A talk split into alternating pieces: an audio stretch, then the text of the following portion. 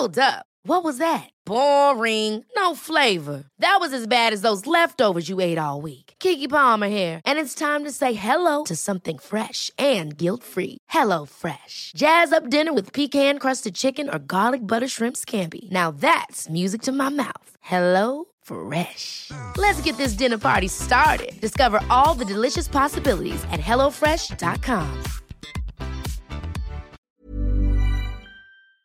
This podcast contains explicit language. So that happened. This week, Democratic candidates Bernie Sanders and Hillary Clinton took to the debate stage in Brooklyn in what might be the final debate of the Democratic primary. The setting is key. New York State has loomed as a delegate heavy prize to the two candidates, both of whom claim the state as their own turf. We will deliver a full after action report of the proceedings. Meanwhile, as usual, we are bringing you the best in bank dorkery. We're joined today by Progressive Democrat and U.S. House of Representatives candidate Zephyr Teachout, who's channeling FDR with her plan to break up big cable monopolies. And speaking of breaking things up, Alexis Goldstein of Americans for Financial Reform is here to discuss the frightening new announcement from the Federal Reserve that five, count them, five U.S. banks are now officially too big to fail. Dum, dum, dum. And finally, in previous podcasts, Wisconsin representative and friend of the show, Reed Ribble, has announced that he'll be retiring after this term. But before he goes, he wants to sidle up to the famous third rail of American politics one last time and drop a Social Security reform bill. He's here to detail his plan that, in Ribble-esque fashion, he's hoping everyone might be able to get behind. I'm Jason Linkins with Huffington Post reporters Zach Carter, Arthur Delaney, and Lauren Weber. And here's what happened first.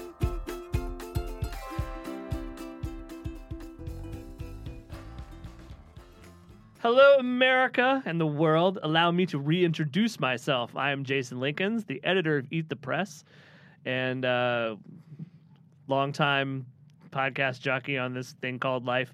Joining me today to talk about all manner of political nonsense is our good friend Zach Carter, Oh man, this is going to be huge. best known as the Carter from Carter the Unstoppable Sex Machine. That, yeah, I get that a lot. Yeah, I bet you do. and and and also here with us in mirth is the editor of the morning email, Lauren Weber. Thanks for having me. So we're going to talk about the Democratic debate, and I just want to start, Lauren. Yes. You look you look lovely today. Oh well, this is Sexist. This is, nice. You're doing. You to How are you doing? I'm I'm doing great. I wanted to just sort of engage you right off the bat Uh-huh. because I know that after the debate we watched, Zach Carter is going to want to go all, the fucking. in. So tonight, I, I can't even believe it's been contained. I know he's like he's like he, he's he's playing it off so casual right now. I know you were just hmm. hopping, hopping, hopping at the first half hour of the debate, and then a lot afterwards. But tonight in Brooklyn, New York, home of emergency locksmiths that scam you. Which is really the biggest takeaway from this. Just across the podcast. river So from a whole bunch of it bankers that important, scam you. Yeah, it was an important issue that never came up in tonight's Remember, debate. the rent is too damn high. Bernie Sanders, Hillary Clinton met in battle, and good God, it got it escalated quickly. I just I kind of wish they'd all been like this. It would have been a lot more entertaining for the I last kind of eight wish of they'd these. all not been broadcast on a weekend or on a holiday Hidden. or from the inside of an obscure Icelandic volcano. Or that this race hadn't escalated to like now. Like Yeah. you know why are the gloves only Well, coming look, off now? look. Let's let's. Bernie Sanders had a clear uh, electoral strategy early on, which was to tell people how great democratic socialism was yeah. and Right. not challenge Hillary Clinton. And then he started doing well. If he had challenged Hillary Clinton earlier, we could have had a very serious debate of ideas in the Democratic Party and also a very serious debate over the legacy of the Clinton administration.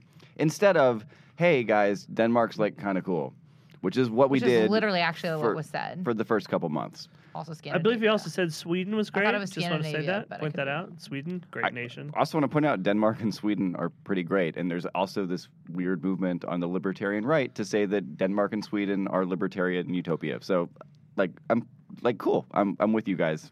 All right, but we're we're we're uh, tonight. It it seemed like they just came ready to throw bricks at one another. because that's what happened Yeah. It was pretty violent, uh, rhetorically speaking. Um, and and in every sense. and weirdly to me, I, I felt like they there was this inversion of the traditional strengths. I mean, the first part of the debate was clearly designed by CNN to be a part that was anti-Clinton, where they were talking about Wall Street. And look, that's never going to do great for Clinton, but I felt like Sanders just missed opportunity after opportunity to hit her on this, and she ended up surviving that kind of as a win, just because he he flubbed a whole lot of stuff. And then when they shifted to Palestine and Israel later in later in the debate, Sanders actually looked good on foreign policy, and Clinton looked kind of kind of weaselly and waffly. I I thought he won the Israel Palestine st- side of the debate, and she won the Wall Street side, and I felt weird about that. I don't necessarily think she walked away scot free on the Wall Street side. I mean, that was a pretty brutal release your Goldman Sachs speeches. I thought you so know, too. Yeah. drumming by by Dana and crew. I mean, I I think that's gonna be talked about for a little while. Well, bit. one of the reasons one of the reasons it's so hard for her is that she opted to not answer the question. And kept not answer. I mean, clearly that was the strategy. She's not going to release them. That's clearly the decisions that's been made. So she had to keep going back and doubling, tripling down on that. Her choice. fallback response on that is that she's held to a different standard than everybody else. But I mean, That's still not answering the question. Well, but also she Bernie gave noteworthy speeches to a noteworthy bank and received noteworthy sums of money. and Bernie said straight straight up, "I'll I'll release all my s- all the transcripts of my speeches to Wall Street. Here I thought they that are." was hilarious. Yeah. I thought that was one of his best lines Well, of the night. this, and this is weird, okay? Because so look, I yeah, I was pretty hard on the Sanders campaign tonight for being unprepared for this section of the debate. Um, but right there, I mean, Sanders has made that argument before. Like the fact that that Clinton wasn't prepared for that, I think is is actually like a, a pretty clear like prep judgment kind of error. The same I way think she was that, prepared for it. I don't think she expected CNN to pile onto her like that. Mm, well, but I think she was prepared. She wasn't going to release. They'd already decided. But you guys have got to admit that when Bernie Sanders was asked, is there name one policy on which Hillary Clinton has vacillated, waffled, sold out to Wall Street because Yeah, of that these was a weak answer. He had nothing. And, he should have had at least one thing. because That was really weak because you should have had that as a follow up for everything you're going to attack. on. because Elizabeth Warren has been has been criticizing Hillary Clinton's vote on the bankruptcy bill for like 10 years now. I mean, Hillary Clinton when she was in the White House, she opposed this bill which took money from essentially broke people and gave it to credit card companies, and then when she went to the Senate, she supported it. It's pretty pretty straightforward answer. The fact that he hasn't been prepped on this when it's I mean, I, I've I've defended him on on the too big to fail stuff in the New York Daily News interview. I think that, that people who are saying he didn't know what he was talking about there are are totally wrong. I think they're being very disingenuous. And I think the real crime of that interview is that the New York Daily News editors didn't seem to know how either the Dodd Frank Right. law worked or what the Federal Reserve did. He fundamentally understands too big to fail. Uh, it's not clear to me that he fundamentally understands Hillary Clinton's record on Wall Street, uh, and that's or a- wasn't prepped on it. And and you know it's it's freaking April, okay? This has come up multiple times at debates before, and I think I think Bernie supporters have got to ask themselves some pretty serious questions about competency when he doesn't have that ready on his core issue. Even That's a big, fair point. even big picture, I mean, one of the things that I think that Sanders could have do- done a better job pointing out is that when Hillary Clinton sort of conceptualizes the whole idea of being corrupted by money, she reduces it to, well, is there a clear example of quid pro quo bribery? Now, we've all read our Zephyr Teachout, her history of corruption. We know that that is the point at which uh, the entire conversation about corruption is degenerated to. That n- Right. that we've lost the definition of corruption as anything that creates an opportunity or an insinuating event, uh, and that corruption is a lot more than you know Re- Representative William Jefferson getting caught with you know packets of money in his freezer. Right, right. It, it, it Well- influences the way you think about the world and who your friends are and things She like also that. flipped the script on him and, and brought that up in a sense in the gun control debate. You know, with She- the NRA. I mean, that's she clearly came prepared with examples. No pun intended, but she burned him on that. Oh, Yeah, I mean, uh, okay. that was good, Zach. Really, you should take that laugh farm to the bank. there. Uh, I Speaking mean, of banks, Lauren, where did you used to work? I remember you saying during that part of the debate. Now we're going to talk. we- We're talking specifically about uh, Sanders' uh, response on on guns, uh, which has been an issue where he has just floundered about on uh, because uh, because he he has not voted in the orthodox Democratic way on guns throughout his career. He's voted wrong on guns. Let's, Yeah. let's just let's just say it. He, he's voted wrong on guns And- for decades. And you found it interesting, and I found it interesting that you made this observation that uh, that really what Sanders just needs to do there is say I was wrong. And that would just be so much easier than this current tact that we're taking. It would just be. I feel like people also respect it. Like, look, I, I'm coming out. I'm saying it's wrong. I was from Vermont. It was a rural state. It was a bad vote. It's not that hard. Just say that. Move on. But instead, he just keeps like vacillating on this, and oh, and, and he looks just like Hillary Clinton talking about her Wall Street speeches. And frankly, guns are a big deal, especially in a Democratic Party primary. But in a Democratic Party general election, what's interesting is that Sanders' issue is probably the one that might win you more votes in uh, Western states than Hillary Clinton's. That's you know, the the thing about the thing you have to remember about the, now that Democrats are bringing back the issue of gun control or Right. gun safety, whatever you want to call it, is that the moment you start talking about that, you start putting a ceiling on the number of people who come out to vote for you in Colorado, in uh, Wyoming, in uh, New Mexico, in Nevada. Uh, for a long time, that's why uh, Democrats were unable to turn out the votes of environmentalists in, in those Western states that would have naturally gravitated toward, toward those environmental policies. It was because they felt that the Democrats were a bunch of gun grabbers.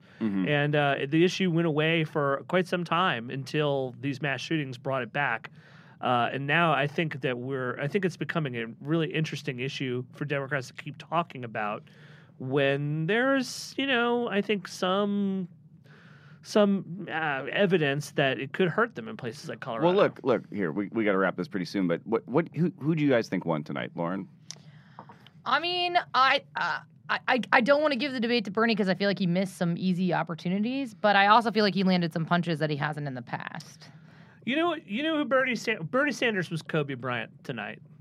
I don't think he put up 60 points in he the final did, game of his career. He definitely put up sixty points, but he Uh, did also, are you saying this is the final game of his career? it, no, I'm not. Okay, Are you I'm- saying this is it for Bernie Pro- Sanders? Probably the final debate of Why his career. Let's be honest. Well, why Are you taking this metaphor to its fullest extent, Jason? I'm I'm surprised you're interrogating my metaphor this deeply. I am. Okay, I'm.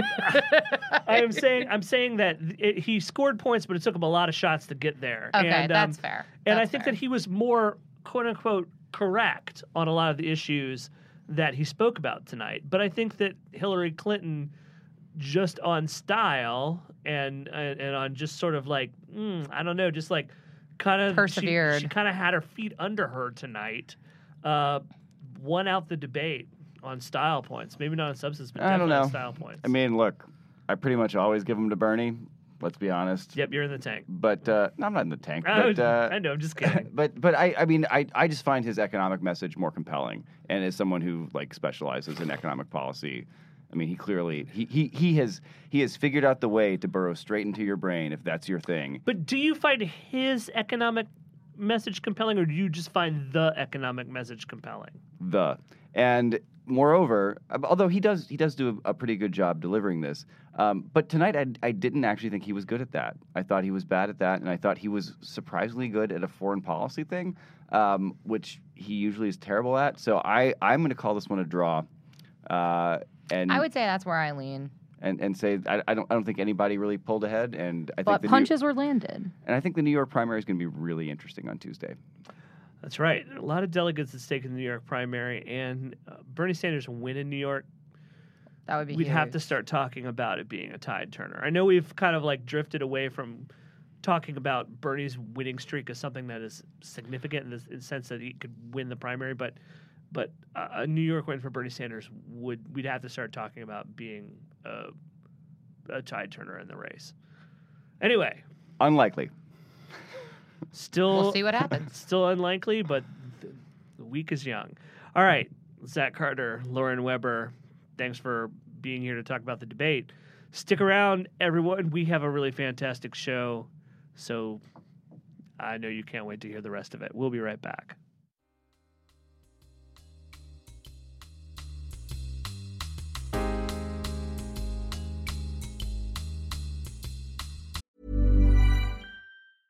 When you're ready to pop the question, the last thing you want to do is second guess the ring. At Bluenile.com, you can design a one of a kind ring with the ease and convenience of shopping online. Choose your diamond and setting. When you find the one, you'll get it delivered right to your door. Go to Bluenile.com and use promo code LISTEN to get $50 off your purchase of $500 or more. That's code LISTEN at Bluenile.com for $50 off your purchase. Bluenile.com code LISTEN. Hey, I'm Ryan Reynolds. At Mint Mobile, we like to do the opposite of what Big Wireless does. They charge you a lot, we charge you a little. So naturally, when they announced they'd be raising their prices due to inflation, we decided to deflate our prices due to not hating you. That's right. We're cutting the price of Mint Unlimited from $30 a month to just $15 a month. Give it a try at mintmobile.com slash switch. $45 upfront for three months plus taxes and fees. Promo rate for new customers for limited time. Unlimited more than 40 gigabytes per month. Slows. Full terms at mintmobile.com.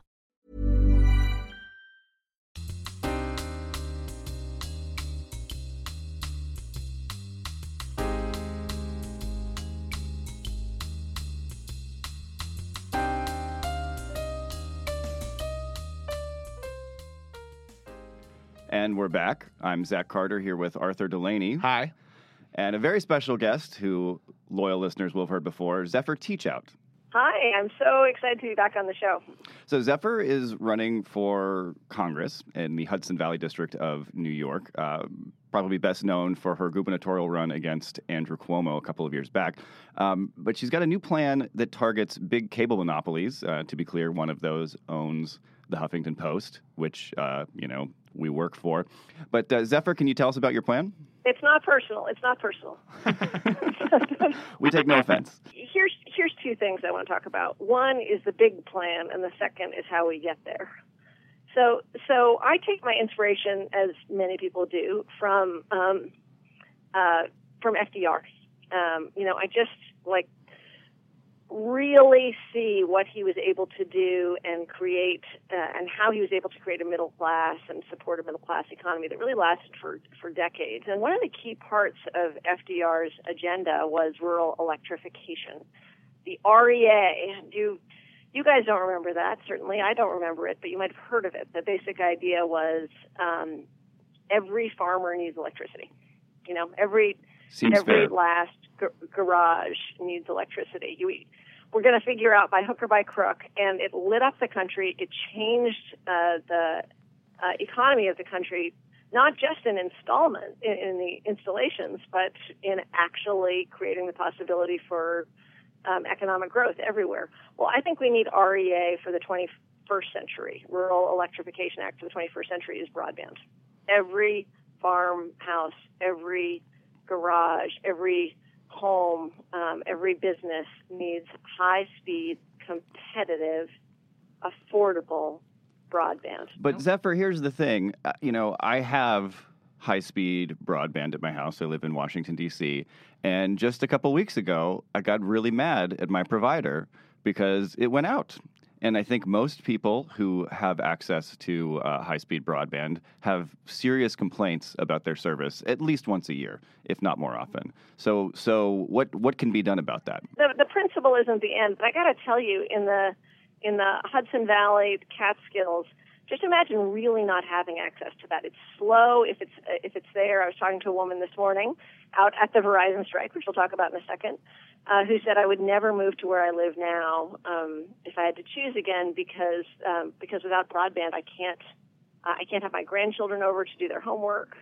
Um, it really cuts you out of the modern economy. And when you look at uh, the map of inequality, like where where there's huge pockets of poverty, failure of access to broadband is key. Now the question is, how do we get there? And I think one of the ways we have to get there is more competition. Um, you know, there's this looming uh, charter merger, uh, which I'm opposed to. This is between Charter Communications and Time Warner Cable, t- two of the biggest cable companies in the country. Yeah, that's right. And it's, um, you know, we're, we're sort of back at the same arguments that we were uh, a little over a year ago um, about why this is bad. And I, I still think it's bad, even though the characters have changed. Um, that this would lead basically to a duopoly. And you already don't have competition. You were talking about your own experience at home. Something goes out. Well, you know, what what choice do you really have? You don't have anybody else that you can turn to. You don't you don't you aren't able to say, hey, if, if you don't provide service, I'm going over across the street. No, yeah, even in a big city, there's one company and it's huge news if another one even becomes available. But then you're stuck with this box and all these wires that were already installed. We, we, we really have the sort of the, the worst aspects of monopolization, and this is bad for customers. It's also terrible for workers, which is what we're seeing with Verizon right now. Um, be, be, because basically the company can say to customers, as the company says to workers, take it or leave it. It doesn't have to provide good service and doesn't have to take care of its workers. I really think that at the at the broadest level, um, we've learned that concentration of economic power turns into concentration of political power, and there's no reason to move over to uh, to more mergers in the cable scheme. Instead, we should be encouraging more competition, encouraging hyperlocal competition. Um, you know, here in New York and elsewhere, um, there are requirements. Uh, a lot of these are state requirements that cable companies make the telephone companies available uh, for tele- sorry telephone poles available for competitors, and um, they they're supposed to do it within 90 days. They often don't do it within 90 days. So is this like a, a rural electrification in the sense that it's uh, geographic areas, or is it more about uh, people who are poor generally having less access to high speed internet? the key principle is that it's universal. And so I'm using REA as a model because the, the sort of the beating heart of REA for FDR was everybody gets it. And it's every last farmhouse, but every last person too. So that it also applies to urban areas. Of course, my focus right now is so rural. Yeah. But the idea is that this is this is essential. You can't you can't be part of an economy without access to um, access to the internet. So the- Our internet is slower. It's more expensive than in other countries.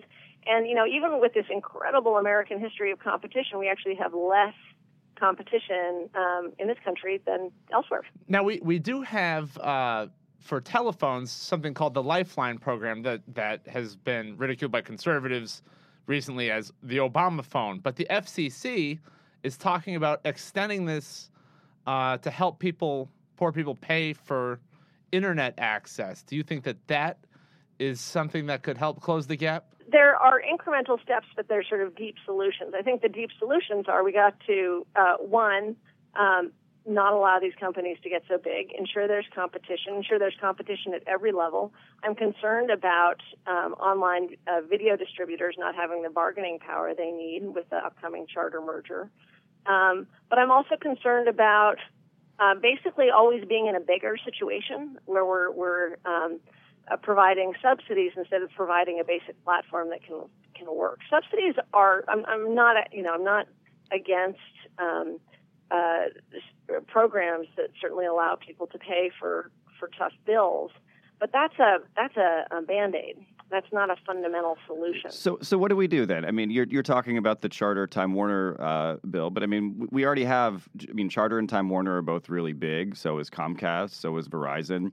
Um, you know, if if we're talking about about restoring or, or enhancing competition in the space, it can't just be about limiting mergers going forward. There there, there ought to be something involving uh, the the market as we see it now and making it more competitive. How how would you go about doing that? Yeah. So one is I think that we, there's room for some unwinding of, of past mergers, and particularly mergers where uh, um, I almost think of Glass Steagall in the in the charter realm, uh, which is a great principle for a whole bunch of different areas.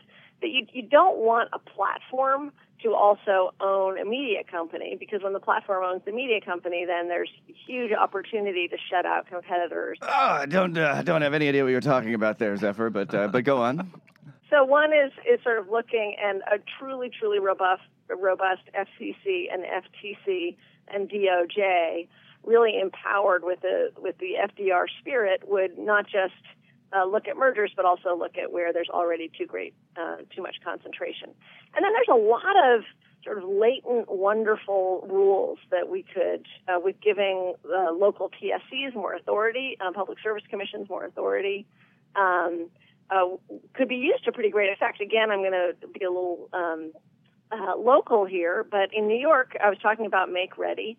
Um, it's important for the, the local telcos to be able to compete as they have access to the poles. We got to make sure that if some of the big companies are providing that access, which I, I keep hearing stories that they're not, um, that there are real penalties and not just a slap on the wrist. We're, we already know that investing in um, cable is hugely over time profitable in in most areas. Um, and it's really valuable for the community. There's as much as a three to one return on the community. In many, many, many areas, you're not going to even need municipal broadband if you enforce um, existing principles in a serious way with serious penalties and allow for real competition. Municipal broadband's cool, but we got to wrap. Uh, thanks so much for joining us, Zephyr Teachout, uh, Democratic candidate for Congress in, I believe it's the 17th district of New York. 19th. 19th. My bad. All Great right, to talk to you. Good talking to you, Zephyr. And we'll be right back.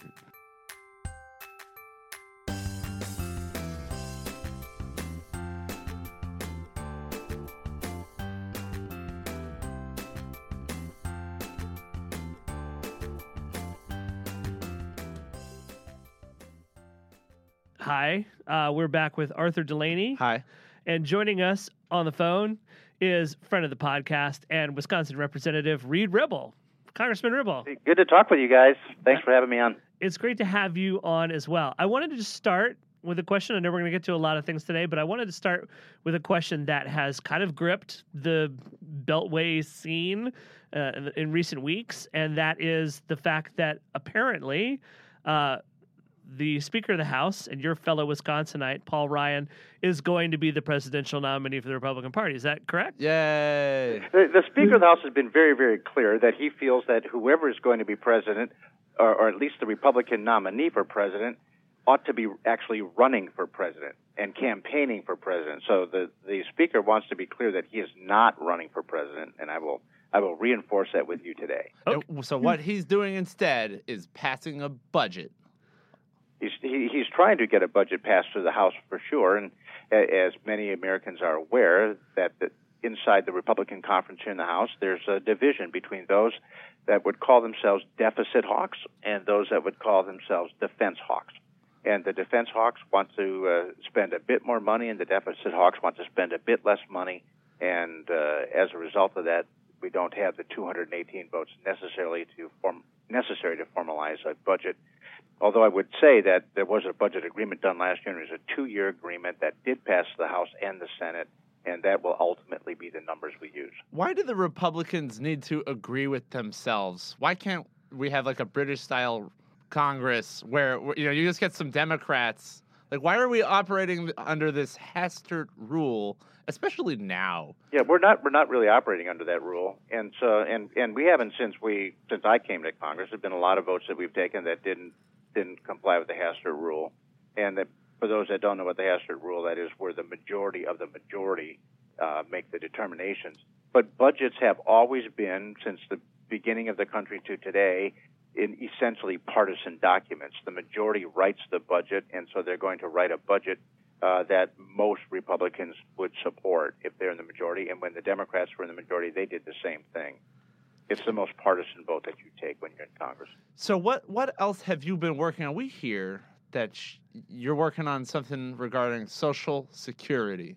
Yeah, I'm I'm uh, I've been uh, this has been about a five year project, but as you as you know, Social Security is uh, a a wildly popular program with the American people, but it's also a program that is scheduled to uh, to go insolvent in 2033 or 2034, depending on numbers you agree. But either way, it's a short time away from here. And the longer you wait to to fix the program, the more at risk uh, everyone becomes. Every single American that works contributes to it, but every single American receives something from it. Uh, therefore, every single American will have to participate in the reforms necessary to save it. And so, I since since nobody's done anything to fix it, I'm going to go ahead and uh, try to drop a bill that will actually uh, correct it for everybody.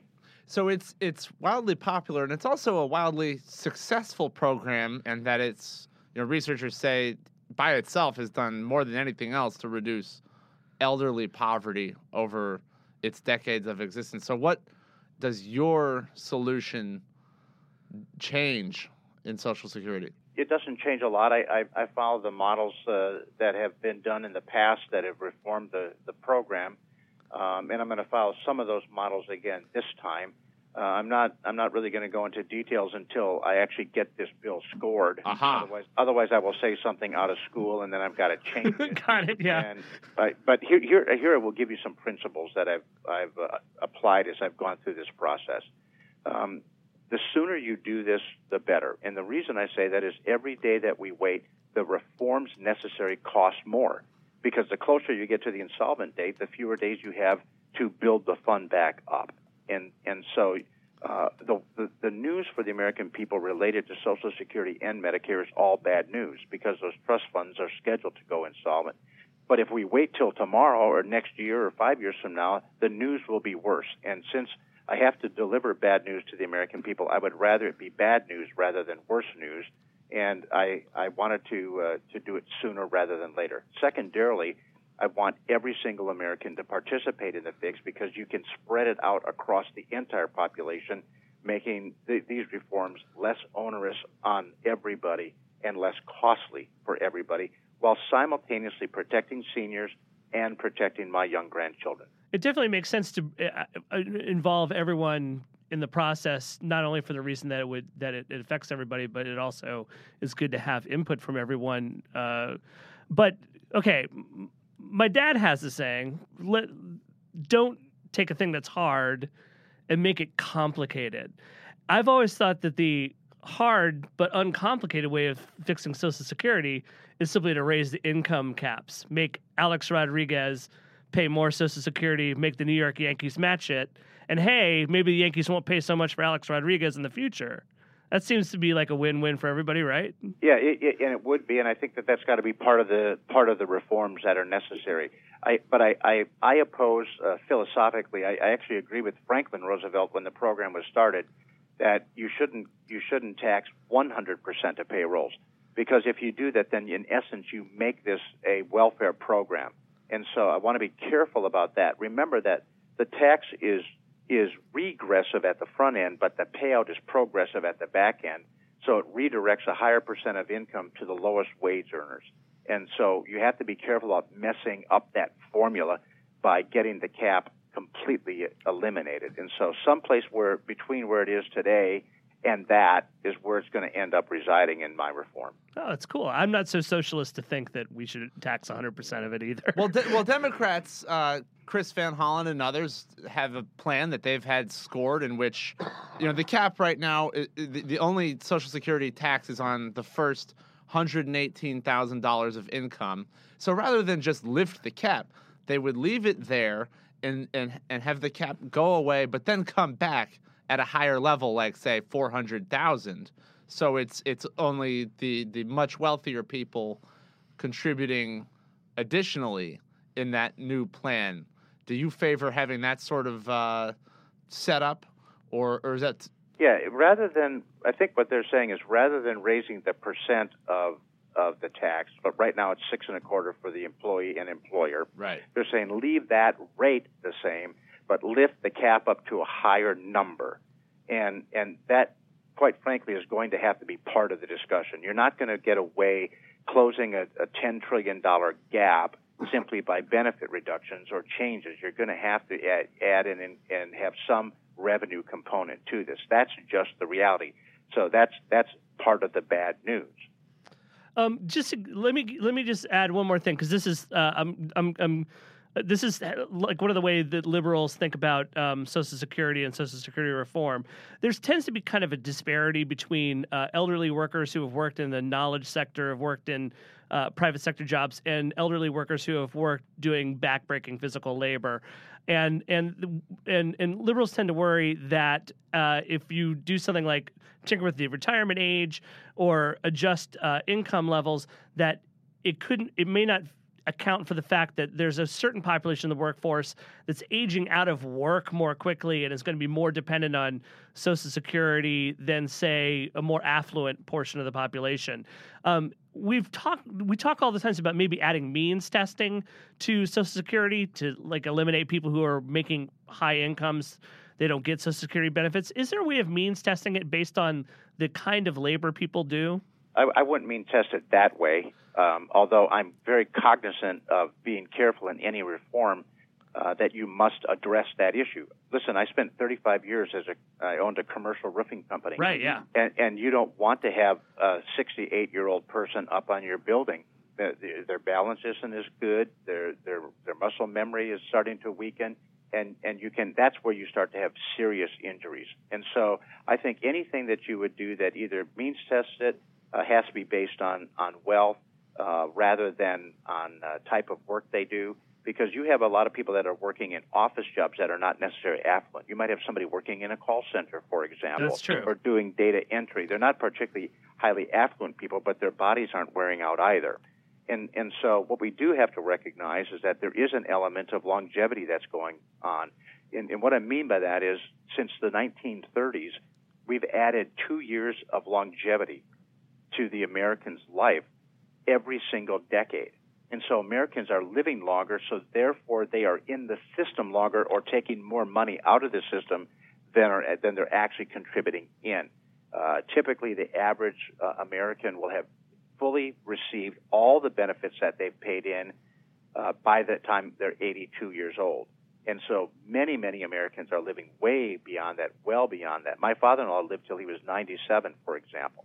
And so we have to recognize that Americans are living longer, that, that medicine and uh, our, our medical science has taken us to a place that we live longer. So um, some Americans who are in those, those uh, lower stress jobs, physical jobs, will probably need to work longer before collecting Social Security while simultaneously leaving that early opt-in date at age 62.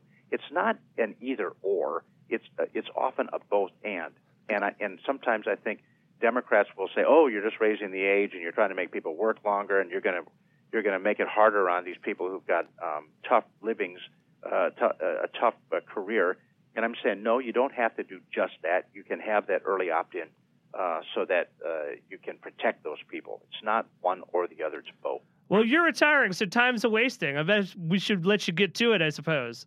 Well, I'm getting at it. We're, we're, I would hope in a couple of weeks we'll have something here. All right, cool. Come back and let us know how it works out on the scoring. Congressman Ribble, thanks again so much for joining us. We look forward to having you back on the show again. Good to be with you guys. Thanks, Congressman. And we will be right back. Hey guys, we'll get back to the program in just a second. I just wanted to take a minute to welcome all of you into my safe space here, to thank all of you for tuning into the show and helping us to create an Inside the Beltway show for Beltway outsiders and make it a reality. We love hearing from you. Your feedback has been such a tremendously good, positive influence on us every week. Now, you can help other people find out about this show that you're helping to build. If you are an iTunes user, please look for our show, subscribe if you haven't, and use iTunes' widgets to rate our show and to leave us a comment. It will help people like you find this show, and we can keep building what we've got going together. So head on out to iTunes, subscribe, rate, and say hello to us and your fellow listeners. Thanks so much, guys. And now, here's something else that happened.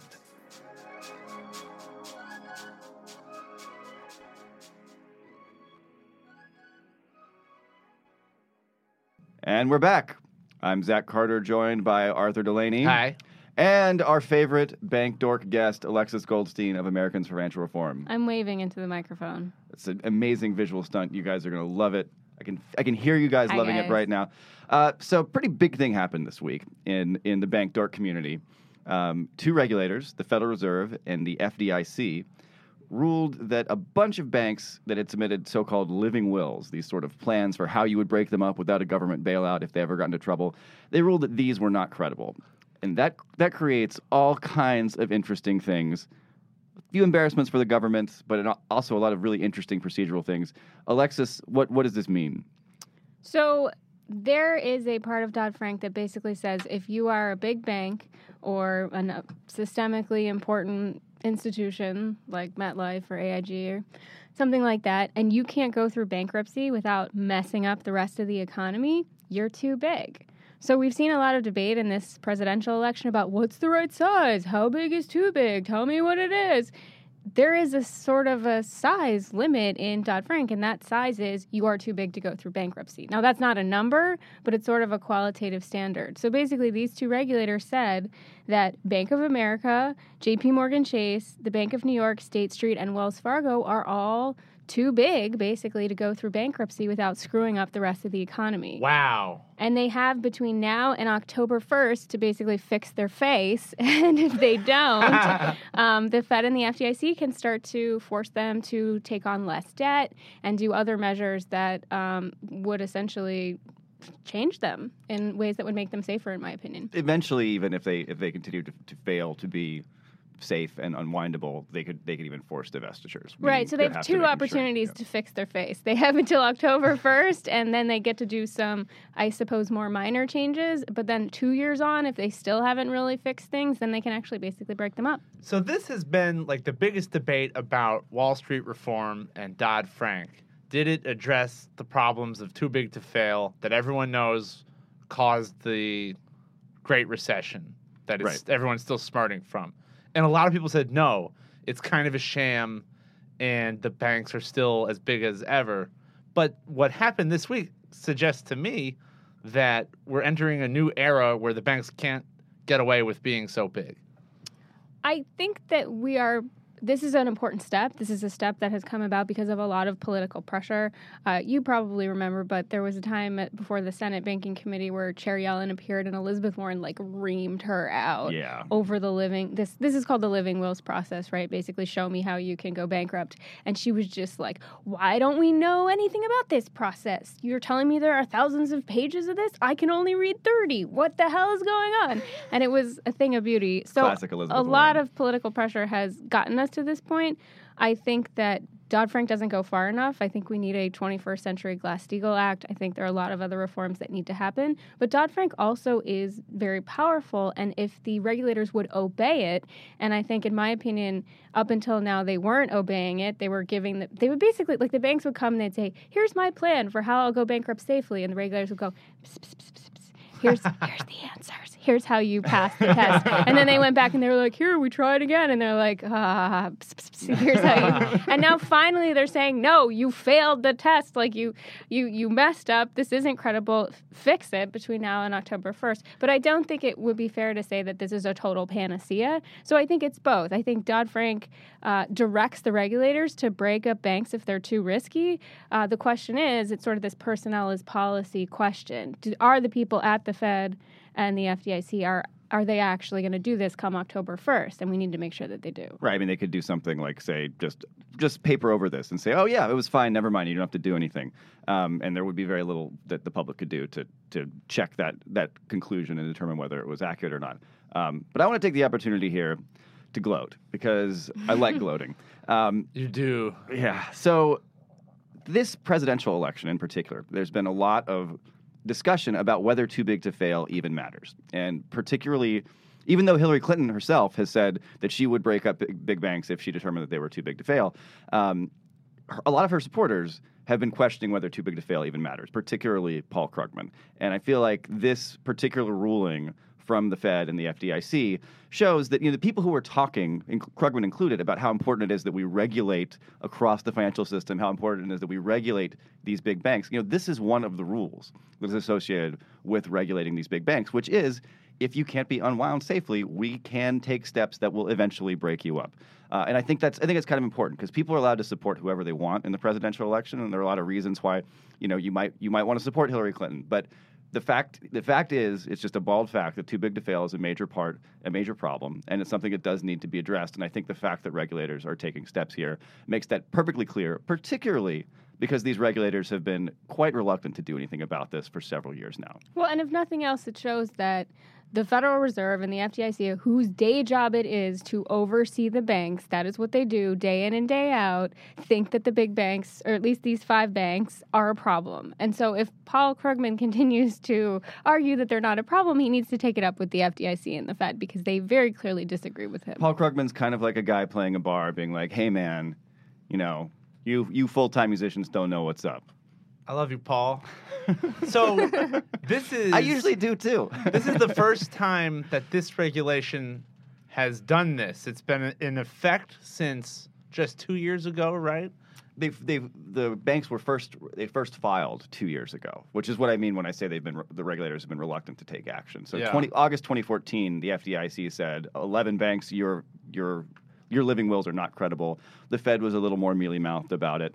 Um, But almost all regulations move slower than most policy things that are in the news. But let's also remember, you know, Dodd Frank passed in 2010. The, Yeah. the whole you you could have started thinking about okay, we know this living will provision is in there. There- There's no reason why it should take you two years to get this together. So now, if these banks that the four that were deemed by the five that were deemed by two regulators to be too big to fail without a plausible plan to address it, if they remain like out of bounds, they're on a path to being broken up by the government. They are. Um, Wow. So October 1st, they can do more minor things like saying you can't have as much debt. You need to raise your capital standards. Um, and then they have a two year time period where if they still don't fix it, they can break them up. They can force what's called a divestiture, but you can just think of it as breaking them up. They're going to have to sell off part of their business line. I remember Republicans used to attack Dodd Frank and probably still do as They did today, actually. Right, Or as- this week, I should say. No, they've said that this is actually a, m- more bailouts. And uh, I actually didn't know if that was something that is still being said because it, it seemed untrue. But, Yeah. but what is the Republican response to this regulation? So, well, so there's two parts to this in Dodd Frank. There's what I call the preventative medicine, and this is the preventative medicine part, right? If you are too big to go through bankruptcy without hurting the economy, we get to break you up.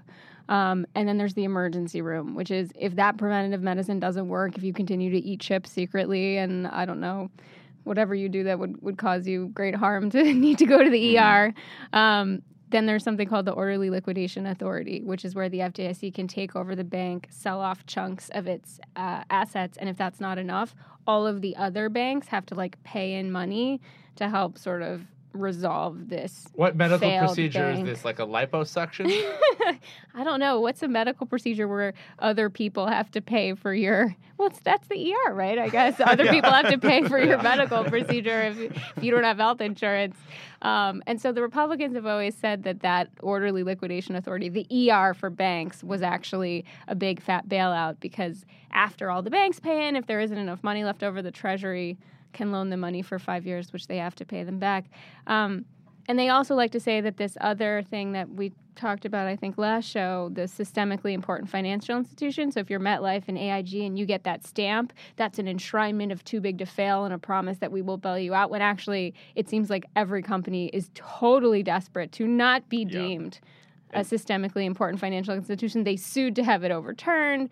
So the Republican talking points on this are, are basically nonsense garbage, in, in my opinion. But um, I think that they basically want nothing. They want no emergency room. They want no rules. Um, they just want the this. Wild West. you know, the term systemically important financial institution Sounds fancy. it's kind of insulting. What they mean are these these firms are dangerous, and they call them important instead, like like they really need a pat on the back, or they're gonna they're gonna go home and cry. I feel like that's kind of insulting. But other than that, I think Alexis is right, uh, and we're gonna have to leave it there. Alexis, thanks so much for joining us. Thanks for having me. Arthur, Bye. miss you already, buddy, and we'll be right back.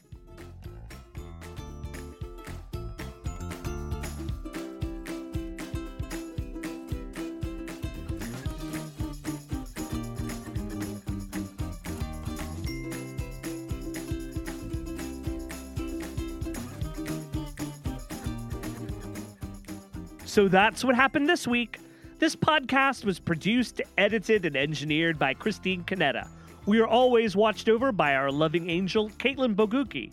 I'm Jason Linkins, and this week we were joined by Wisconsin Congressman Reid Ribble, Alexis Goldstein of Americans for Financial Reform, Progressive House candidate Zephyr Teachout, and Huffington Post reporters Zach Carter, Arthur Delaney, and Lauren Weber. So That Happened is available on iTunes at itunes.com slash so that happened. Check out the whole family of Huffington Post podcasts in the iTunes store, and while you're there, subscribe and tell your friends. If there's something you'd like to hear us talk about, please send us an email at so that happened at huffingtonpost.com. Thanks to all of you for listening, and we miss you already.